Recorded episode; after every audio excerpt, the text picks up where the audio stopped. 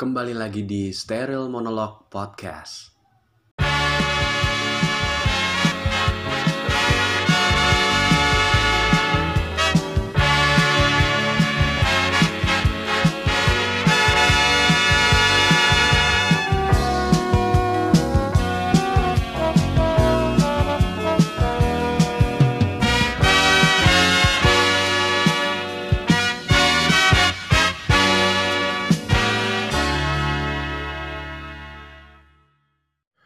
Ngeliat atasan di kantor tuh enak gitu. Kerjanya kadang ya udah datang ke kantor. Keren sih sebenarnya, bisa jadi panutan juga gitu. Datang ke kantor paling duluan. Atau kalau nggak paling duluan ya dia paling belakangan gitu.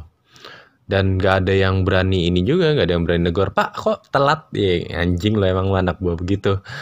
Kalau misalnya datang duluan, Pak pagi amat, keren keren keren paling dia cuman mesam mesem.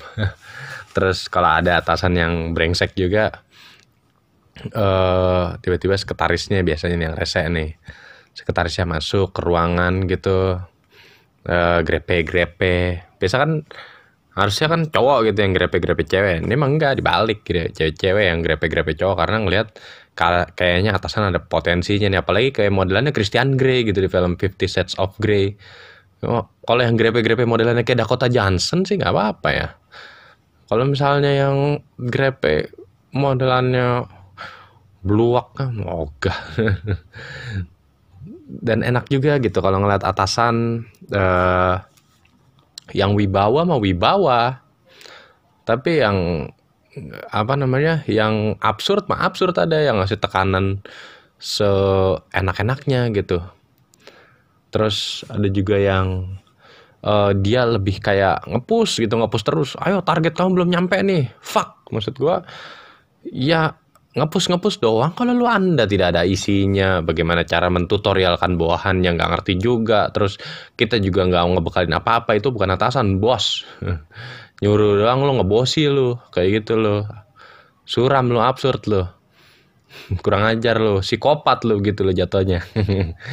Harusnya ya memang seorang atasan tuh lebih bisa ngayomi lebih bisa ngasih tahu bawahannya bahwa memang uh, kita tuh setiap kita menjadi atasan gitu harus bisa lebih lebih inilah lebih kayak uh, apa namanya lebih bisa jadi panutan orang gitu cuman kadang ada kesel juga nih gue ada punya keresahan juga bahwa terkadang tuh kita punya diri, kebanggaan diri sendiri kita menjadi atasan kita menjadi panutan orang-orang lain kita menjadi kebanggaan bagi orang-orang lain.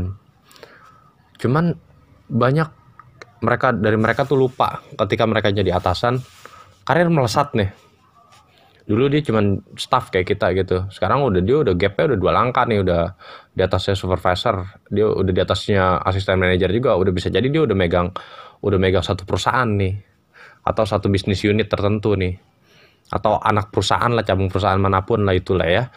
Dia udah dia udah di level sana gitu. Cuman ketika karirnya melesat hidupnya tersesat. Nggak tahu kenapa yang dulu, eh bro ayo lah, udah aja nih, sholat dulu nih. Sekarang borok boy, begitu dia nggak ada, dia malah, aduh pusing gue lagi kerja dulu, ntar tar tar tar, tar gue masih ada tarun, uh, masih ada apa namanya, masih ada ini, masih ada info dari atasan lagi, maksudnya kayak misalnya uh, komisaris atasnya ataupun memang dari direktur langsung yang nginfoin bahwa dia harus kerjain ini, ya udah jadi lupa, ntar aja. Eh bro, juhur udah mau habis bro ya ntar ntar ntar ntar ntar. Dulu mah nggak gitu dia padahal. Ayo jur dulu lah. Ntar dulu masih lima menit lagi nih. Biasanya gitu. Dia dulu dia malah mendahului ketika dia jadi atasan ntar ntar ntar. Bahkan waduh gua nggak juhur tadi bro. Ya lu kenapa? Maksud gua orang mah kerjain aja gitu ya. Ini mah enggak gitu. Ya salah lu sendiri lu kenapa nggak kerjain? Soalnya tadi gue lagi banyak kerjaan. Ya nggak gitu maksud gua. Ketika karir lo melesat ya jangan hidup lu tersesat. Lu tuh lupa lu tuh lupa lu berasal dari mana lu tuh terkadang lupa bahwa kewajiban lu yang paling penting itu sholat. Atasan lu penting sama pentingnya kebutuhan dunia kebutuhan akhirat sama pentingnya. Bet kalau lu lupa kewajiban lu yang seaslinya bahwa karir lu bisa melesat karena siapa? Oh lu kacau sih bos. Banyak kayak gitu tuh maksud gue tuh. Kebanggaan tuh sering membuat orang lupa diri. Lu bangga udah jadi atasan tapi uh, lu bahkan bisa terbilang sudah sukses, sudah kaya, disyukuri dengan segala hal yang banyak. Mungkin bisa jadi lu punya bini yang oke, okay, ataupun memang uh, rezeki yang berlimpah, mobil Lamborghini, uh, sudah dipanggil sama orang tuh sultan. Kalau orang Parung kan dipanggil ustadz udah senang. Nah, dia kalau dia pengen dipanggil sultan ya. Kenapa ya begitu ya? Terus terkadang tuh kalau nggak jadi sombong, jadi lupa mereka. Jadi lupa dari mana mereka berasal. Kalau nggak ditegur kagak nyaut ya begitu gitu lah Bangga tuh sering ngebuat orang lupa diri. Jadi tuh ngeraih kesuksesan demi kesuksesan seharusnya wajar sih. Jika itu atau bisa bisa ngebuat keluarganya senang, dirinya senang dan bahagia juga. Tapi justru setiap orang itu uh, tentu kayak milikin tuh maknanya tersendiri nih tentang arti suksesnya bagi mereka ya terkadang bagi seorang karyawan yang dulunya staff gitu dan sekarang udah atasan bisa jadi sukses bagi dia itu ketika dia dipromosiin uh, jadi kepala bidang nih. Atau yaudah yang tadi gue bilang tuh dia menjadi satu uh, megang bisnis unit. Atau kalau misalnya PNS gitu ya ini no offense buat PNS ya dia naik golongan gitu dari golongan satu golongan dua sampai golongan empat gitu lah yang justru serta merta berarti juga meningkatnya pendapatan nih setiap bulannya nih. Atau misal orang guru nih dia uh, sukses karena dia ngajar enak gitu keren. Terus akhirnya dia dilantik nih jadi kepala sekolah.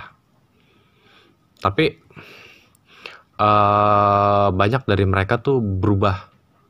Dan mereka ngerasa apa yang gua udah capai itu ya itu hasil kerja keras gue benar ya. Tapi yang tadi gue balik lagi ke tadi itu lu ada satu hal yang lupa tuh. Lupa bahwa kebanggaan lu yang dulu yang dulu udah lu bentuk. Orang-orang dulu bangga sama lu tapi akhirnya ketika lu lupa aja satu hal karena memang lu lupa dari mana lu berasal pasti akan hilang semuanya pasti akan terlihat drastis semuanya. Lu dulu yang selalu ngebuat sapaan tulus. Halo, apa kabar? Selamat pagi semuanya. Sekarang kalau ketemu orang cuman hai atau hmm atau main HP gitu, pala lu nunduk. Siapa lu? Main Mobile Legend lu? Atau cuman melambaikan tangan, menganggukkan kepala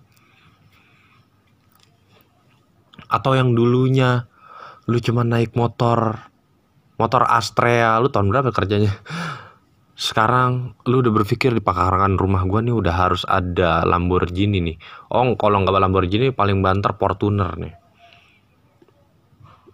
Yang dulu rumah rumah lu cuma ditambal sulam sama papa nama triplek sama multiplek boleh nemu itu juga bekas proyek orang. Kalau enggak lu dapat spanduk partai lu tutupin buat belakang rumah lu biar nggak bocor. Kini udah kini udah lu renovasi jadi rumah permanen. Lu lupa akan hal di posisi itu. Hidup lu berubah rumah lu berubah. Sikap yang udah lu tunjukin sebagai orang-orang uh, yang humble banget but sit down hilang begitu aja. Sayang sekali sih bukan berubah semakin baik sesuai dengan hidupnya justru malas sebaliknya merasa diri sudah sukses sehingga orang di sekelilingnya dianggap kecil dan gak perlu dihargai. Lu tuh lupa bahwa di dunia ini tidak ada kekayaan yang abadi. Bahwa apa yang ada hari ini besok belum tentu milik kita lagi. Kan pernah ada yang bilang roda itu berputar. Bisa jadi nanti kehidupan lu juga berputar kayak gitu. Apalagi sampai menganggap orang lain tuh nggak penting. Kat katanya udah jadi atasan tapi ngeliat ke bawah aja nggak mau. Why? Gitu loh. Merasa udah memiliki segalanya nih. Sering sering dan sering banget ngebuat kita tuh jadi lupa diri. Bangga sama diri lu tapi lu lupa siapa yang ngesupport lu ke atas. Dan ngerasa bahwa kayaknya saat ini tuh lu udah nggak butuh siapa-siapa lagi. Karena lu udah off the top gitu loh. Lu udah top level lu udah uh, top management di posisi lo yang sekarang yang bisa jadi lu dapetin dengan mudah. Karena memang gua ngerti hasil kerja kelas lu thank you bener. Fine thank you gitu. Tapi lu lupa siapa yang mensupport lu dari dulu. Lu terus akibatnya bilang nggak ada orang yang nyadarin nggak ada orang yang bro bro lu tuh terlalu lu tuh terlalu apa namanya terlalu ngasih silent treatment ke bawah lo ya lah kalau bahasa jaksel gitu ya. Lu tuh udah jadi dingin sekarang. Lu tuh udah jadi orang yang lupa lu sok sibuk gitu. Fuck. Orang-orang kayak gini tuh harus disadarin loh. Kalau enggak dia makin terprosok nih ke dalam jurang kesombongan. Gue nyebutnya jurang kesombongan apa ya? Banyak uh, halnya justru dia ngerasanya kayak gini nih cuek terhadap orang di sekitarnya tuh udah pasti tuh. Nunduk aja kalau dipanggil orang pak lagi pak. Eh nunduk tapi jalannya blok. Terus bahkan ada orang yang uh, dia tuh ngerasa kayaknya gue udah gak perlu dia lagi deh. Jadi udah dulu lu biasa sama dia sekarang karena lu udah ngerasa lebih sukses padahal sebenarnya lu juga nggak lebih jago karena lu kan diajarin sama dia tadinya. Tapi cuman karena lu lebih kelihatan aja udah lu lupa kacang lupa kulitnya. Kayak gitu aja. Terus uh, misalnya nih misalnya nih lu uh, pernah dibantu sama sama tetangga lu waktu karir lu masih susah. Terus ketika karir lu udah melesat lu lupa. Kayak misalnya ah elah dia mah cuma orang miskin. Fuck lu dulu lebih susah anjing. Lu malah justru lupa akan hal itu. Tenang aja hukum selalu terjadi kok.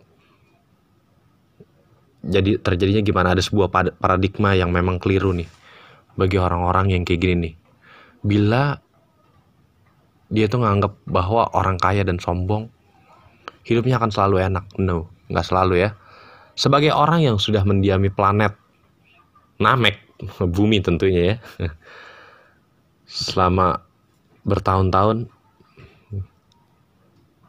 dia bakal tahu nih kalau misalnya uh, kehidupan yang dia jalani itu bisa jadi dia bisa jadi berakhir tragis karena dia memang terlalu jadi orang yang angkuh. Ada satu contohnya, satu contohnya dari Kompas nih. Salah satu tetangga kami dulu hidup melarat, iya betul. Kerja serabutan, mengumpulkan papan-papan bekas dan kemudian merakitnya menjadi kursi dan meja belajar bagi anak-anak. Yang kemudian dijual ke mana-mana, lalu hidupnya mengontrak di belakang rumah orang tua kami kehidupan keluarga besar kami sendiri sudah sangat melarat, bin miskin. Tapi hidup, ini ada orang namanya koceng nih, koceng, tulisannya tejeng gitu ya, jauh lebih melarat dari kami. Suatu waktu ada perusahaan rokok kretek buka pabrik di kota kami dan rupanya pemiliknya adalah teman sekolah koceng sewaktu dulu. Maka nasib baik, ia direkrut dan diberikan kepercayaan penuh. Sejak saat itu, nasibnya seperti meroket karena begitu cepat perubahan demi perubahan. Dan dalam waktu kurang dari dua tahun di bekas gubuknya sudah berdiri sebuah rumah permanen. Dulu gubuk nih. Kalau nggak dulu pos ronda kayaknya. Terus sekarang udah ada rumah permanen. Di garasi ada sedan baru hidup koceng berubah 360 derajat. Roda berputar oke. Okay. sebagai orang sekampung dan bertetangga tentu kami ikut senang walaupun sama sekali tidak kecipratan apa-apa. But, tapi sayang sekali, sejak itu bila lewat di depan rumah kami, jangankan menyapa dan singgah, menengok pun tidak. Nah ini ini kampret nih, ini kampret nih orang nih. Bahkan setahun kemudian, mertuanya yang sudah tua datang ke rumah kami sambil meratap sedih dan gundah gulana karena diusir oleh koceng mancing ya. Nggak bener nih koceng mantunya ya. Padahal sewaktu masih melarat mertuanya inilah yang menjaga dan merawat anak-anaknya. Karena istrinya juga bekerja sebagai perawat. Menurut mertuanya karena sudah tua dan tangannya yang sudah keriput akibat setiap hari mencuci pakaian anak mantu cucunya dan sudah tidak kuat memegang piring ataupun dalam jumlah yang banyak dan akibatnya piring yang dipegang jatuh dan pecah. gara-gara hal itu mertuanya diusir. Lu brengsek emang koceng lu. Maksud gua ada nih orang-orang kayak gini yang memang yang ngebuat kebanggaan sering ngebuat dia lupa diri tuh. Jadi dia udah karirnya melesat hidupnya tersesat. Jadi uh, apa ya kekayaan tuh nggak ada yang abadi ini masih lanjut nih ya entah karena apa suatu waktu dapat kabar bahwa perusahaan koceng tutup nah ini saatnya roda turun ke bawah dan sekeluarga pindah ke Jakarta. Tinggal menumpang di rumah anaknya yang sudah menjadi dokter. Anaknya udah keren ternyata ya. Saya sama sekali tidak mengikuti perkembangannya. Tapi beberapa tahun lalu Koceng meninggal dan ditempatkan di rumah duka sosial. Karena dia sudah tidak memiliki rumah dan tidak ada lagi tempat tinggal. Akhirnya dia kembali ke kehidupan lamanya. Terlahir miskin sempat jadi kaya. Sombong dan kemudian meninggal dalam kemiskinan. Satu bukti bahwa hukum alam tidak pernah ikat janji. Orang yang aku dan dalam hidupnya menyakiti orang lain akan mati secara terhina. Nah, benar kan? Sebenarnya Bill Gates pernah bilang loh. Maksud gua uh, if you born poor, ya yeah, it's it's not your mistake ya kan. But if you die poor, it's your mistake. Sebenarnya di ketika kita uh, kaya, nih kayak apa namanya pengetahuan sotoy gue aja. Jadi hmm, kalau misalnya lu udah lu udah lu lahir gitu ya lu miskin ya itu bukan memang salah lu sih. Tapi kalau ketika lu mati dalam keadaan miskin ya itu salah lu. Cuman ada di titik di mana ketika lu kaya ya lu jangan seperti koceng ini nih. Jeng ya tulisannya ya. Seperti koceng ini nih akhirnya lu lupa diri lu lupa siapa diri lu. Kayak sama persis kayak kisah yang pernah gue tonton di TPI dulu sebelum ada MNC dia dulu susah. Kehidupannya gue inget-inget ya dia dulu susah.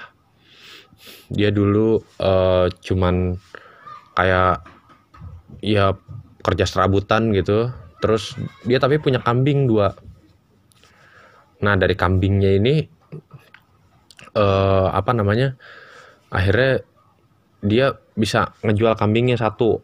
Nah satu kambingnya ini ternyata uh, yang dia ngejual ke orang yang memang juragan kambing gitu. Nah akhirnya ya udah dia ternyata uh, ya udah pak kamu kerja aja sama saya. Akhirnya dia ikut kerja. Terus setelah dia ikut kerja uh, lambat laun ternyata dia ini nih dia sukses sama jualannya. Akhirnya ya dari situ dia dapat bonus lah dapat insentif ya dari situ ya. Terus dari insentif itu dia berpikir bahwa gue coba ah jualan kambing juga. Akhirnya ya udah dia malah makin malah makin gede gitu. Untungannya makin gede dari jual satu kambing jadi dua kambing jadi tiga kambing terus akhirnya dia jadi banyak gitu. Dan setiap eh, nggak uh, cuma momen idul adha doang dia makin sukses gitu.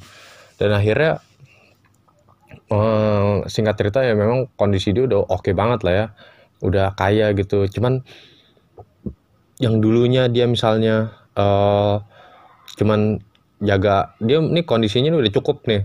Dia masih inget masih ingat sama sholat gitu. Beribadahnya nggak pernah putus. Cuman uh, kondisinya belum belum apa namanya belum kaya kaya banget. Jadinya per, dari awalnya yang dulu cuman punya kambing satu dijagain uh, dia sholat masih gantian gitu karena memang nggak ada nggak ada nggak ada ini ya nggak ada nggak ada uh, apa namanya medianya kayak misalnya sarung ataupun ataupun mukena gitu. Jadi istrinya juga dulu masih pakai sarung cuma punya atasan mukenanya buat ditutupin buat akhirnya sholatnya gantian. Ketika mereka udah cukup udah kaya ya harusnya kan mereka mampu ya untuk beli mukena tapi justru malah nggak punya waktu untuk ninggalin hal tersebut. Padahal sebenarnya bisa aja dong uh, dia nyewa karyawan atau sebagai macamnya tapi ya mungkin karena memang dia ngegem banget duitnya dan dia lupa ya jadinya ya kayak gitu. Dia malah akhirnya ninggalin sholatnya. Dia lupa dari mana dia berasal. Dia dia lupa bahwa uh, yang ngasih kekayaan tuh bukan hasil pure hasil kerja lu sendiri doang tapi memang di situ ada bantuan dari ya ini kita ngomong secara universal aja ya bantuan dari Tuhan yang memang uh, apa namanya itu langsung kalau lu gitu loh. Kalau dalam Islam tuh Allah tuh tidak pernah tidur gitu. Karena dia pasti akan selalu mendengarkan setiap doa-doa kita apalagi kita berdoanya dengan khusyuk gitu. Jadi sekali lagi sehebat-hebatnya lu sekeren-kerennya lu karir lu melesat please jangan tinggalin apa yang udah menjadi kewajiban lu. Ya, beribadah beribadah gitu. Tetaplah jadi orang yang rendah hati jangan sampai terjerumus nih ke, juru, ke jurang keangkuhan ataupun sombong gitu. Jangan sampai karir lu melesat tapi hidup lu tersesat. Uh, jangan juga lu ngerasa bahwa lu udah pernah diajarin sama siapa si A terus lu lupa akhirnya lu nggak butuh dia lagi gitu. Nganggap bahwa semuanya tuh kayak bisa bisa dibeli tuh dengan duit tuh nggak nggak gitu ya. Please tetap jadi rendah hati. Ibarat kayak orang jalan nih di tanah datar nih terus kalau misalnya ada uh, kegelincir atau jatuh gitu tuh lu tuh bisa bangun lagi. Karena memang setidaknya masih ada yang support lu. Kalau misalnya lu nggak sombong. Kalau misalnya kita sombong gitu kan justru kita misalnya udah kegelincir di pinggir tebing gitu nggak bakal ada yang nolong tuh. Yang ada lu jatuh ke jurang kayak gitu sih. Ya thank you juga nih buat Kompas. Sudah gue dapet inspirasi dari cerita ini sih jadi eh, kebanggaan itu sering membuat orang lupa diri nih katanya. Gue sih terketuk juga sama apa yang relate di kerjaan gue juga. Banyak orang-orang yang mereka karirnya melesat tapi mereka lupa dari mana mereka berasal. Cuma terkadang yang anjing tuh bukan mereka lupa sholat tapi mereka lupa siapa yang ngajarin. Goblok